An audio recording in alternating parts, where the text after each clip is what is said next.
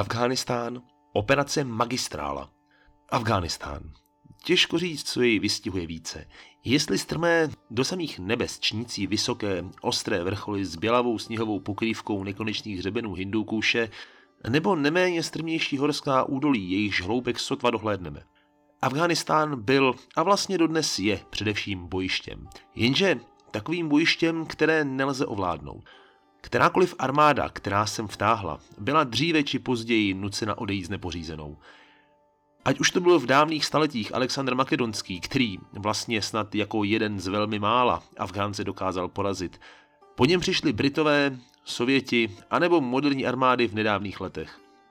Hornatá země se stala hrobem mnohem větších a mnohem silnějších říší. Nikdo a nikdy nedobil Afghánistán. Nikdo a nikdy. Kapitola první. Invaze, kterou Moskva nechtěla. Opravdu nechtěla? Cesta k sovětské agresi do středoazijské země byla nastoupena již o mnoho let dříve, než sovětská vojska přistála na letišti v Kábulu nebo přejela most družby přes řeku Amudariu mezi Svazem sovětských socialistických republik a Afghánistánem. V roce 1973 padla vláda posledního afgánského krále Mohameda Záhira Šáha. Moci se pučem chopil autoritativní Mohamed Daud Khan, mimochodem bratranec někdejšího sesazeného krále, tato situace ostatně dokonale vykresluje složitou afgánskou kulturu, která je mnohdy založena na složitých a komplikovaných kmenových nebo rodových vazbách. Události v zemi bezprostředně sousedící se svazem sovětských socialistických republik naprosto nemohly uniknout zrakům Kremlu – Tehdy však SSSR jistě nepředpokládal, že bude muset vojensky nějak zasáhnout. Spíše situaci pozoroval a bez pochyby chystal nějaký vlastní scénář pro eventuální řešení nevhodného vývoje. Moskva však nebyla iniciátorem těchto změn. Na převratu neměla zájem. Zpočátku proto proběhla Brežňovým aparátem malá vlnka drobného znepokojení. Když autoritářský prezident Daud začal spolupracovat s radikálně levicovým hnutím Lidovou demokratickou stranou Afghánistánu a nastavil kurz k sovětskému gigantu, Moskva se poněkud uklidnila. A nejen to, od první půlky 70. let do Afghánistánu posílá množství poradců. Určité zdroje uvádí až několik tisíc Sovětů přítomných ve všech sférách vládních úrovní od vojáků přes nejrůznější odborníky nebo agenty zpravodajských služeb. Brežněv reálně neměl zájem na ekonomický nebo sociální vzrůst místní úrovně. Potřeboval prostě pouze zajistit silný vliv Moskvy v tomto regionu. Kámen úrazu však leží v samotném Daudově kabinetu.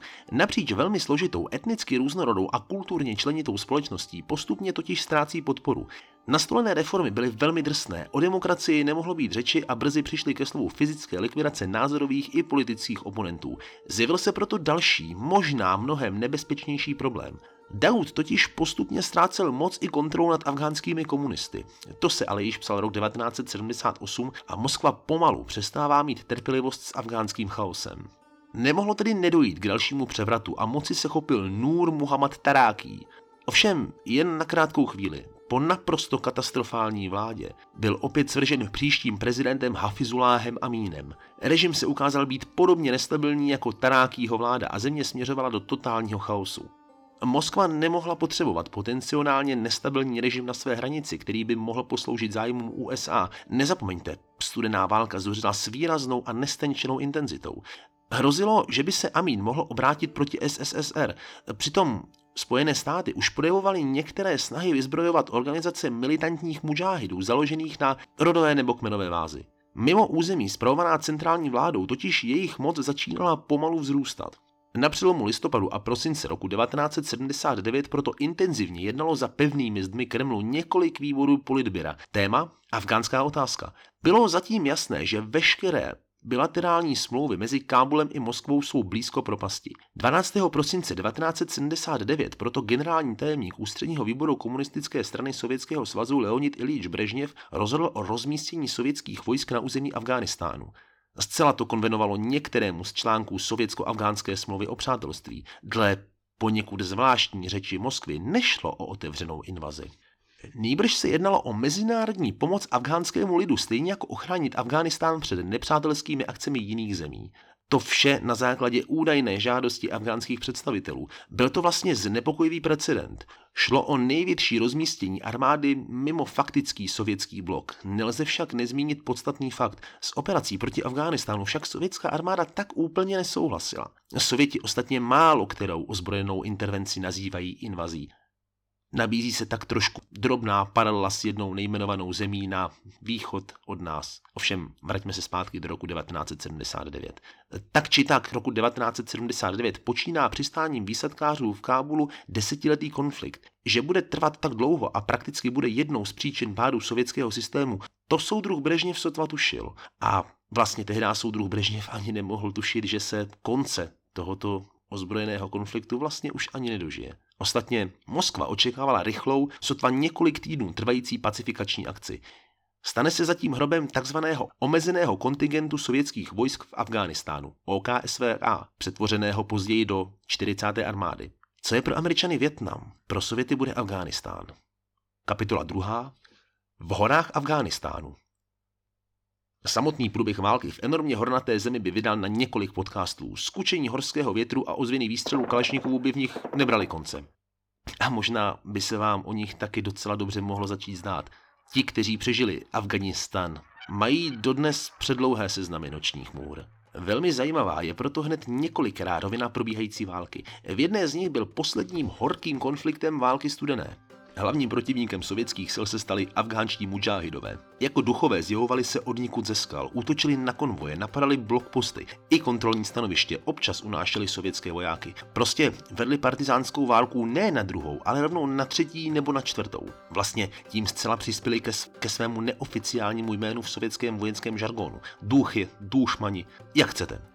Naprosto dokonale ovládali terén, precizně dokázali využívat jeho všechny možné plusy a výhody. V tomto typu boje byl monolit sice velmi dobře a silně nebo ničivě vyzbrojené sovětské armády připraven o svoji nespornou výhodu, zbraňovou a technickou převahu s nespochybnitelnou ničivou silou. Když už tedy hovoříme o mujahidech, dotýkáme se tak vlastně druhé roviny. Afgánský konflikt byl tedy rozhodně konfliktem vojenským, ale také stál na počátku prvního střetu naší civilizace s radikálním islámem. Jeho fundamentální výklad se sovětskou invazí do Afghánistánu začínal významněji šířit tím, čemu jsme si my dnes zvykli říkat islámský svět. Existoval dokonce report KGB, který výrazně akcentuje reálnou hrozbu rozšíření se radikálního islámu do mohamedánských částí SSSR. Když sovětská armáda vstoupila do země, ocitla se v kulturně zcela odlišném prostředí s celou řadou vlastních zákonů a diametrálně odlišným přístupem k základním věcem. Ačkoliv jsme zvyklí jednotlivé skupiny bojovníků vnímat jako monolitní struktury, zdaleka tomu tak nebylo. Existovaly mezi nimi mnohé složité vazby, komplikované podobně jako celý Afghánistán. Některé si Sověty uzavírají dočasná spojenectví, aby je po pár týdnech bez všech skrupulí zradili. Množství skupin tak řečených mužáhidů rekrutovaly se právě z radikálních skupin spojených náboženskou podstatou. Mnohé z nich sovětské 40. armádě rozmístěné v zemi tedy vyhlašují džihad. Ačkoliv mezi islámskými mudrci dodnes přetnevávají některé spory ohledně kritérií pro vyhlášení svaté války sovětské armádě nebo vůbec o vyhlašování džihádu jako takového. Když už tedy jsme v tom sovětském táboře, chvilku o něm zůstaňme. 40. armáda má na své straně veškerou ničivou moc, kterou mohl sovětský ozbrojený systém nabídnout. Přesto do roku 1985 Sověti spolehlivě ovládají pouze dálnici spojující Termes s Kábulem a Kandahárem. Zneprostupnili iránskou hranici před znemožněním transferu iránské nebo jiné zahraniční pomoci do země. Částečně se daří ovládnout některé regiony plně pod svoji kontrolu. Je to ale vždy spíše dočasný stav. Sovětská armáda se po roce 1985 omezuje spíše už jen na intenzivní obranu všech svých výseb a základen. Po velkou část války se Sovětům nikdy nedaří obsadit třeba provincie Hazaradžát nebo Núristán. Nad jinými udržují kontrolu, ale zcela a úplně je však neovládnou. Jenom proti pozicím mučáhidů v údolí Pantšír bylo zahájeno devět ofenziv, a to s přítomností těžkých děl, bombardérů, bitevních vrtulníků, tanků nebo salvových raketometů. Výsledek? Jen malé procento těchto výpadů přineslo větší úspěch, který by měl významný dopad na vedení války. Od roku 1985 se strategie Moskvy výrazně mění a Michail Sergejevič Gorbačov se snaží najít cestu východiska z války, která sovětský svaz kontinuálně ruinuje. Od roku 1987 se jeví jako jediná možnost vyřešení tohoto nevyhratelného a vlastně nijak neřešitelného konfliktu stažení vojsk. Proces stahování z Afghánistánu proto naplno započíná v roce 1988. Kapitola 3. Operace Magistrála. Střed sovětských spřátelených afgánských vládních jednotek a několika skupin mudžáhidů spadá právě do zcela posledního období sovětské vojenské přítomnosti v této středoazijské zemi. Přestože byla zahájena až v listopadu 1987, její počátek lze vysledovat až do května téhož roku. Během 24-denní kampaně různé skupiny mudžáhidů uštědřily řadu porážek jednak sovětské armádě, ale i afgánským provládním silám na iránské hranici, přes kterou proudila nemalá zbrojní pomoc. Dušmani použili množství kompletů Stinger, léček a minových pastí k neutralizaci sovětské vojenské převahy. Afgánská vládní armáda a sovětské jednotky hranici s Iránem prakticky opouštějí. Pro ně to znamená neblahý dopad. Transfer zbraní a pohyb bojovníků mezi afgánskou a iránskou částí hranice není totiž už nikým ohrožován. Na scéně se po několikáté, ale zdaleka ne naposled, objevuje vůdce hned několika skupin mujahidů. Jalaluddin Hakáni, Afgánský vůdce přímo ovládal několik bojůvek a nad několika dalšími udržoval rozhodující vliv. Hovoříme proto o takzvané Hakánýho síti. Později, už v našich časech, se Hakání objevuje znova, nýbrž jako nebezpečný soupeř koaličních sil a sil jednotek NATO. Dobře proto vidíme, jak moc se afgánská válečná historie prolíná v časech pokusů sovětské pacifikace s naší výsasnou současností. Ještě v roce 2004 vedl Hakáný některé síly napojené na militantní islamistické hnutí Taliban. Zemřel na následky blíže neurčené nemoci až někdy kolem roku 2018. Hakáního gerily tedy zcela ovládly horské průsmyky a hřebeny provincie Paktia – Začali navíc dlouhodobě oblehat velkou sovětskou i afgánskou posádku rozloženou v přibližně 80 tisícovém městě Chost. Odhaduje se, že Hakáný nasadil tak zhruba asi 20 tisíc bojovníků k totální uzávěře Chostu. Vzhledem k širokému nasazení střel Stinger a zaminování přístupových průsmyků se do Chostu téměř už nedalo dostat. Jedinou větší cestou, kterou se bojovníkům podařilo uzavřít mezi posledními, zůstala široká, rozbitá silnice mezi Chostem a městem Gardes – při pohledu na mapu je tahle děravá silnice jedinou významnější spojnicí s okolním světem. Sověti se samozřejmě pokoušeli Chost zásobovat ze vzduchu, ale plán na kontinuální doručování více jak 50 tun zásob denně byl vzhledem k velkému počtu protiletadlových hnízd silně ohrožen.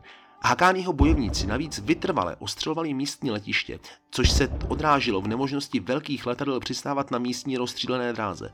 Pilot, který by se o to pokusil, by prostě musel mít nervy jako provazy.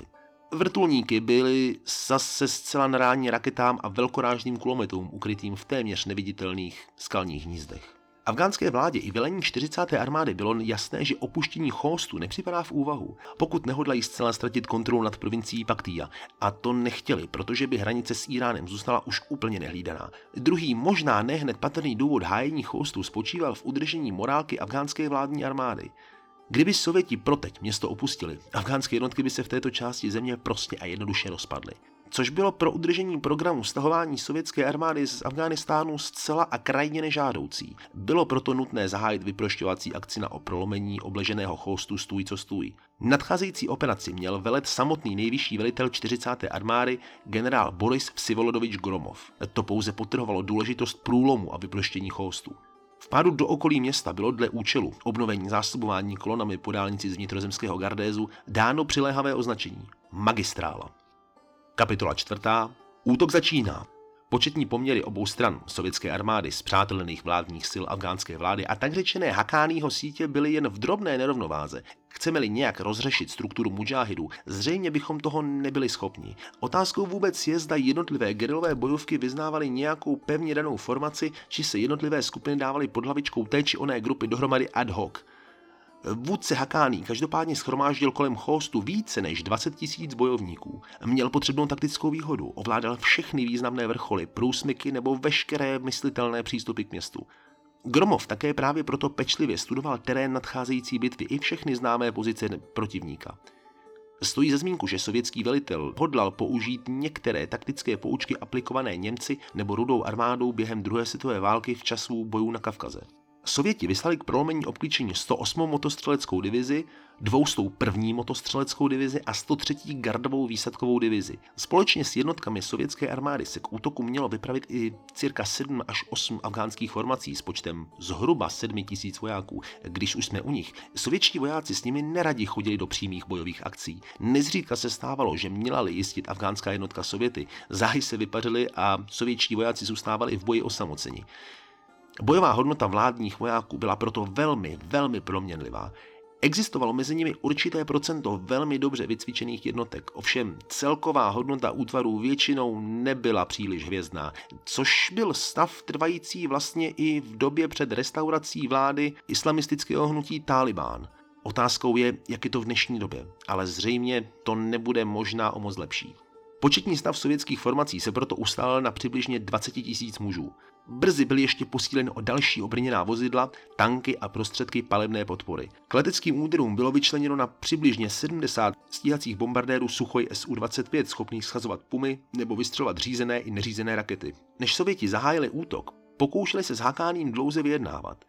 Cílem vyjednávání byl odchod hakánýho bojovníků z okolí Chóstu. Pokud by rozhovory dopadly s očekávaným výsledkem, útoky na Chóst by ustaly. To se ale nestalo, tedy útok byl naplánován na nejbližší možný termín, kterým byl 19. listopad roku 1987. Úder započaly paradoxně afgánské jednotky, které se hnuly z nástupní pozice kolem Gardézu. S mohutnou podporou sovětského letectva, které během prvních dnů operace dokázalo schodit přes 400 tun munice, letouny vzlétaly především z klíčové sovětské letecké základny v Bagrámu, ale i z několika základen na území Sovětského svazu. Mezitím, když afgánská armáda postupovala od Gardézu, zajišťovaly sovětské formace křídla útočné operace.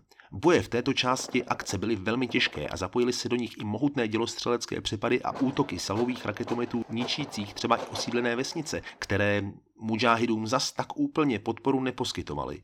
Brzy afgánsko-sovětské jednotky obsazují Galgaj, Daru a nastupují k vyčištění průsmyku Shabak Chel. Do 30. listopadu se ale podařilo mužáhidům uštědřit silné ztráty, v důsledku kterých byli nuceni některé pozice opustit. Velkým problémem pro, pro afgánské bojovníky byla také ztráta průsmyku Satuchandav a průlom sovětských jednotek do údolí Šamal, táhnoucího se na 30 km od okraje Chostu. Mezi 9. až 12. prosincem roku 1987 se Hakánýho síly však přeskupily k útoku a udeřili na nové pozice afgánsko-sovětských sil. Použili množství salových raketometů BM-21, pancéřovky RPG-7 a mnoho velkorážných kulometů DŠK. Přestože jsou boje po řadu dnů velmi tvrdé, sovětské i afgánské jednotky zaznamenávají množství ztrát, ale pozice dokáží udržet. Mujahidé nejsou schopni prolomit sovětsko-afgánskou linii a musí vyklidit pole.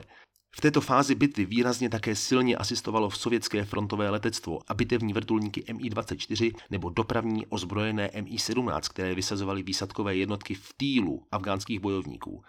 Formace sovětské armády i afgánských sil dokázaly v této operaci překvapivě dobře kooperovat. Afgánské ztráty byly ovšem velmi vysoké. Vládní jednotky přišly přibližně o 400 až 1000 mužů a množství obrněné techniky. Od druhé půlky prosince se daří efektivně prolamovat uplíčení chostů. Postup pozemních jednotek na město takzvanými žabými skoky z jednoho vrcholu kopce na druhý však pokračuje pomaleji, než by Gromov očekával. Nechává proto intenzifikovat nasazení těžkých zbraní, dále se zvětšuje počet startů vrtulníků Mi-24 a zesiluje těžké ostřelování ničící i mnoho civilních obydlí a vesnic. Hákánýho bojovníci však nejsou zdaleka vyřízení, zdaleka nejsou na kolenou a odhodlávají se k několika protiútoku. Následuje několik vzdušných výsadků, majících lapit v pasti utíkající mužáhydy, kteří po ztrátě kontroly nad bojištěm radši volí ústup do bezpečí a přeskupení se před dalšími akcemi. Jenže 30. prosince se daří obklíčení města definitivně zlomit a dopravit prvních 5000 tun zásob pozemní cestou automobilními kolonami. Brzy následují další lety vojenského transportního letectva, které doručují další a další desítky tun zásob. Poměr ztrát rovněž je zajímavý v této bitvě. Přestože spojené afgánsko-sovětské seskupení dosáhlo na přelomu prosince a ledna roku 1987 významného vítězství v této operaci, zaznamenává mnohem menší ztráty nežli mujahidé. Podle různých zdrojů se výše Hakánýho ztrát pohybují pod hranicí 500 bojovníků, ovšem v literatuře se lze dočíst i mnohem větších čísel, avšak nebývají potvrzená. Sovětské ztráty se pohybují přibližně kolem jedné stovky vojáků. Obě strany ovšem přišly o docela velké množství obrněných prostředků. Ačkoliv byla operace úspěšná, a to je vlastně na ní paradoxní, v konečném důsledku už neměla na vývoj afgánského konfliktu nějaký delší a zásadní dlouhodobý vliv. Kapitola pátá. Jak to bylo s devátou rotou? Tato kapitola zůstane vlastně jakýmsi malým dovědkem. V roce 2005 byl totiž v Rusku natočen koprodukční film, který zobrazuje osudy několika branců zasazených do 9. roty 345. gardového výsadkového pluku. Ačkoliv film působí poněkud neukotveně v časové linii afgánské války, odehrává se právě v časech operace Magistrála, respektive v její nejposlednější části. Realitu afgánské války snímek představuje poměrně věrně. Závěrečný střed totiž přináší množství odchylek od skutečných událostí na takzvané kótě 32-34. Ale co to vlastně ta kóta 32-34 byla? Operace Magistrála zcela končí 10. ledna roku 1988, avšak na jejím konci proběhlo ještě několik soustředěných útoků afgánských bojovníků na některé sovětské pozice kolem Chóstů. Bitva o Kótu 32-34 byla tedy jedním z nich. Vrchol kopce ležel poblíž některé z významných cest do města. Dobytí jeho vrcholu by zřejmě na nějaký čas možná mohlo zapříčinit opětovné odříznutí města, avšak vojenští historici se na tomto faktu nejsou mezi sebou schopní dohodnout. Obraně opevněného bodu na vrcholu táhlého kopce velel nadporučík Sergej Borisovič Tkačev a vedle svých mužů měl na své straně určitou výhodu opevněného stanoviště s několika pevnůstkami propojených okopy. Z nich právě především palbou lehkých kulometů výsadkáři drželi mudžáhidy dostatečně daleko od kopce a znemožnili tak jeho dobytí. Afgánští bojovníci nasadili přibližně 200 až 400 mužů, avšak útoky neměly z celé řady důvodů šanci uspět. Možná hlavním důvodem neúspěchu mnoha a mnoha vln útoků ležel především v tom, že z pevnostky na kopci byl dokonalý výhled po okolí. Vysílačkou šlo tedy velmi dobře koordinovat podpůrnou palbu dělostřelectva a navádět občasné letecké útoky. Když tedy troskotal jeden pokus za druhým vrchol Kóty dobít a sovětskou pozici rozvrátit, mudžáhidové další útočné vlny prostě vzdali a stáhli se zpět do svých neviditelných úkrytů. Přesto Bitva o kótu 32-34 trvala kolem 14 hodin a právě film nazvaný Devátá rota ji poměrně dobře, leč s některými vážnějšími rozpory poměrně dobře ilustruje. Ale to už je úděl historických filmů a skutečné události pouze ilustrovat. Během magistrály šlo vlastně o pouze epizodní výstup. Střed mezi dohromady 40 výsadkáři a těmi dvěmisty až čtyřmisty bojovníky lze tímto filmem poměrně dobře ilustrovat. Jenže Těchto 40 vojáků dokázalo odrazit snad 10, možná 12 pokusů o dobytí kóty za nepředstavitelně obtížných podmínek, a to pouze se ztrátou zhruba 6 mrtvých a různého stupně zranění prakticky všech bojujících výsadkářů.